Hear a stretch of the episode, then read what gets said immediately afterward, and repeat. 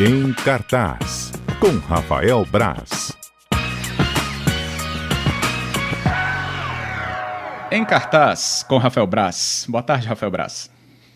Boa tarde, Fábio. Boa tarde, ouvintes. Fiquei pensando aqui se esse povo lá de Capixaba, no Acre, eu como um capixaba legítimo, nascido e criado aqui em Vitória, pensando se eles também passam pelo outro, pelo conhecido na rua e finge que não conhece. É uma Será? característica bem comum do capixaba. Será que acontece isso lá em Capixaba no Acre? Fica a pois dúvida. É. Boa pergunta, Braz. Até perguntei aqui, deixei o número aberto aos ouvintes, se alguém é, se alguém foi, se alguém tem fotos em Capixaba, que mandasse aqui pra gente. Não recebi nenhuma, então mais uma curiosidade pra gente apurar sobre Capixaba. Você que tiver, manda aqui pra gente 99299 4297. É... Curioso mesmo, queria saber mesmo. Qual o comportamento do capixaba em capixaba? Exatamente, do capixabense. Aliás, do né? capixabense, né? é isso, não confunde não. Bem, não, você também não vai deixar. Foi só, foi só uma piada, eu tenho, eu tenho lugar de fala, como eu disse, sou, vivi aqui a vida toda, então eu tenho lugar de fala para fazer essa, essa piada nesse momento. Gosto assim. Boa, Braz. Quero saber se você também não deixa dúvidas sobre dicas de filmes hoje, né, no Encartaz. O que, que você já traz pra gente? Vou, hoje eu trouxe, separei dois filmes, dois que chegaram na Netflix recentemente. O primeiro deles é Os Salafrários. É uma comédia nacional que é, foi até lançada num momento que foi, foi, foi lançada muito perto da morte do Paulo Gustavo e é um filme com a, é, é, com a assinatura de tudo que cerca o Paulo Gustavo. Porque o diretor, o Pedro Antônio Paes, é o cara que dirigiu 220 volts muito tempo é, o protagonista é o Marcos Magela, que também fazia os 220 volts com o Paulo Gustavo, a Samantha Schmutz, que também era amiga dele. E era o tipo de filme que o Paulo Gustavo conseguiria salvar. Porque o filme é ruim, o filme é bem ruim. Ele, ele, ele conta isso. Ele, o trailer dele, se você já tiver visto aí, Fábio, mostra, vende o filme como a história de um picareta, né, um, um caloteiro, que vende o Cristo Redentor. E, e essa história ela tem base, porque ela, o filme até ensaia isso no começo, conta a história de um, de um, um picareta francês que vendeu a Torre Eiffel não uma, mas duas vezes para alguém. Ele falsificou o documento, falou que tinha propriedade e tal, e vendeu a Torre Eiffel. E essa história é a história do, do seria a história dos salafrários. Só que essa questão do Cristo é um detalhe, é uma é, é a questão do trailer, é o conflito do trailer para vender o filme. É só para botar os personagens em fuga. O Marcos Magela e a Samantha Schmutz vivem dois irmãos que acabam tendo que fugir. É ele, um, um picareta, um caloteiro, e ela, uma mulher super honesta, trabalhadora pra caramba, que tem tido problemas para sustentar o trailer que ela tem. E eles vão em fuga, aplicando golpes por aí. E, e o filme é muito. Como dizer, ele é muito esquemático, ele parece uma, uma sequência de sketches de, do Zorro Total ou 220 volts, por exemplo e todas muito parecidas. E acaba que você dá uma risadinha ou outra no primeiro momento, né? Você fala, ah, é divertido. E de repente, quando você vê pela outra vez a mesma solução, a mesmo mesmo tipo de humor, você fala, cara, tem alguma coisa errada nisso aí. E de repente o filme acaba, tem um não, não, não é não é bacana, não é interessante. Está super bem visto na Netflix. As pessoas talvez já tenham assistido até, mas falta. Eu fiquei pensando nesse filme que ele poderia ser como foi o, o roteirista, o Phil Braz, não é meu parente, garanto, não conheço. É, se tivesse sido feito como um, um, um, um, filme de pegadinhas. Botar essas pessoas em situações, assim, a pegadinha com os coadjuvantes, as pessoas que cercam ali aquele cenário, as pessoas que estão presenciando aquela tentativa de golpe, né, que o, o, o Bad Trip, que também está na Netflix, fez isso muito bem recentemente. E esse filme funcionaria muito bem como, como, como, um filme de pegadinha. Ele tem os momentos interessantes, mas é, ele é muito repetitivo, muito pequeno, é, é muita, muita repetição para pouco tempo, cansa. Mesmo sendo um filme curto, você já dá, dá a impressão de que o filme é muito maior, né? hum. não é.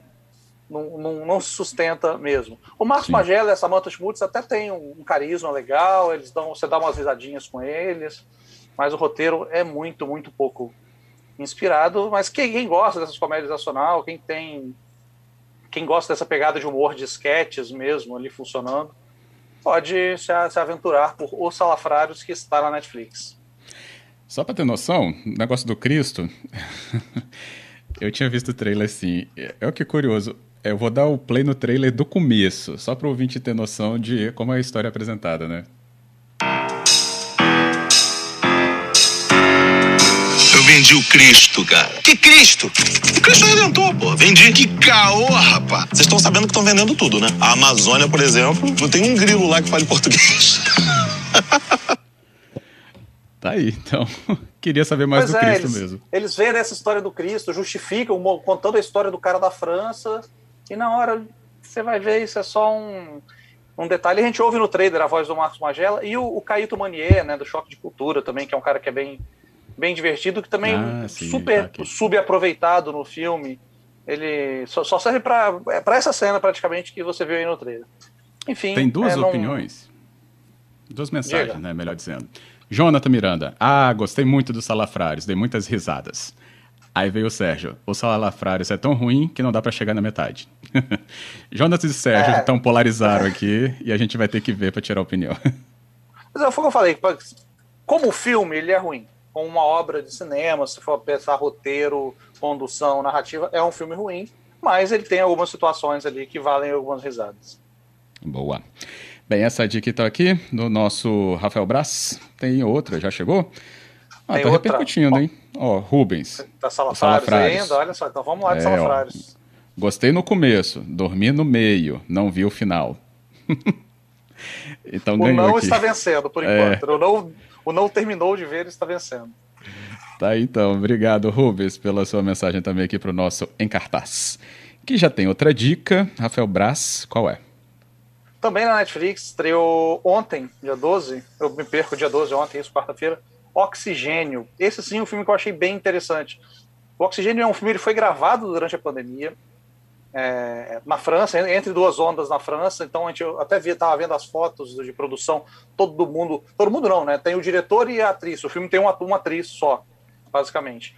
É a história de uma mulher que ela acorda numa câmara de criogenia, é, sem saber quem é ela, quem, o que, que ela está fazendo ali, por que, que ela acordou, e de repente ela tem que ir descobrindo isso, sabendo que o oxigênio dela está acabando, que ela tem 70 minutos para descobrir. O filme se passa quase todo em tempo real, né? Contando o tempo que ela tem ali é, no, no filme, esse é o tempo que nós, nós acompanhamos também. E falando assim, o filme até parece desinteressante, mas ele é uma experiência muito bacana porque é um filme de sensações, né? Você tá ali, é, é uma angústia, você acompanha é, a, a, essa mulher, ela tem, tem vários. É, é, curioso, esse roteiro ele tava, ele circulava em Hollywood. Hollywood tem aquele solo de blacklist, que é, são uma lista de roteiros, de bons roteiros, que eles acreditam ser bons roteiros, mas que nunca são filmados. Esse roteiro era um deles, até que o diretor francês, o Alexandre Aja, pegou esse roteiro e falou: cara, dá para fazer um filme de pandemia nisso aí, dá para fazer um filme tratando é, desse tema de respiração, de oxigênio, de sobrevivência. E acaba que o filme tem uma, uma, umas metáforas bem legais com, com a situação é, que vivemos no momento. É, ele é filme com a, é com a Melanie Laurent, Melanie Laurent, que é a, a, atriz do Bastardos Inglórios.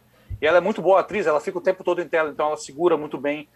E o filme eu não vou, não estou falando muito da história, porque qualquer coisa, o filme tem algumas reviravoltas bem interessantes, hum. outras nem tanto, umas previsíveis, outras boas surpresas mas ele é entregar muito. Mas eu, eu, o que eu posso falar é que é um filme que tem uma, é uma experiência boa. Eu queria muito ter visto esse filme no cinema, é, porque eu acho que o cinema é aquela coisa de você não ser interrompido, né, de você estar tá dividindo com a, com a personagem essa aquela, aquela sensação. Mas eu assim vim em casa de tranquilo, como deve ser no momento. E gostei, gostei bastante do filme. O Alexandre Age, esse diretor, ele é um cara que é conhecido por uns terrores, uns filmes de terror meio extremos, uns coisas quase um, né, nossa, o Rodrigo Aragão né, da, da Espanha, é, do México, ele é espanhol, mexicano agora. Não, ele é francês, falei aqui já antes. Alexandre, né? Já pensei que não fosse. Mas ele é francês.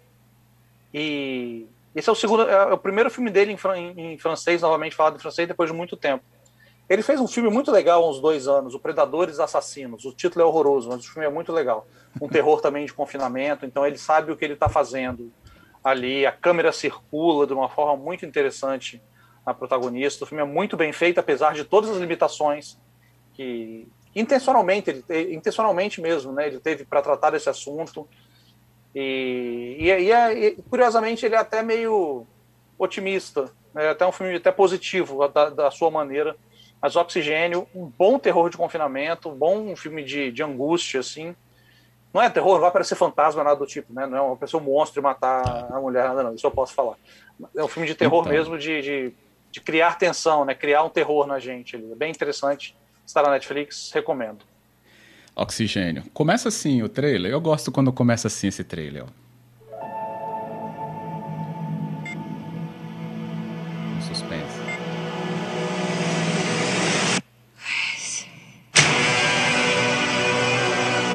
Só aí eu já gostei.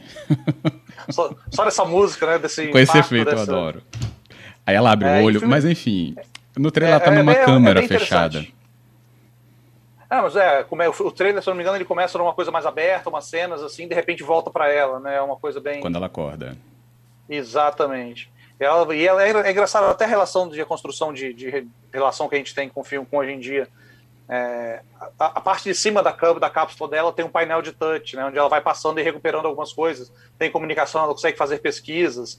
Então ela vai tentando como a gente fica no celular, né, nas telas hoje em dia, a personagem também fica na tela dela ali, tentando entender o que está acontecendo, buscando um, um, um, modo de sobreviver ao que a, tudo, tudo que ela está passando lá. É bem interessante, eu recomendo mesmo, eu gostei bastante.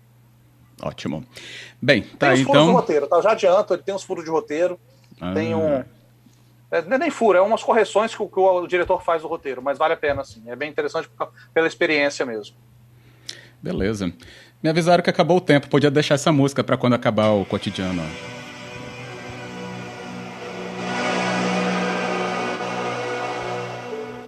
Acabou. Acabar no clima de suspense. Boa. Rafael Braz, muito obrigado pela conversa hoje. Valeu, Fábio. Valeu, Vintes. Semana que vem estamos de volta. Com certeza.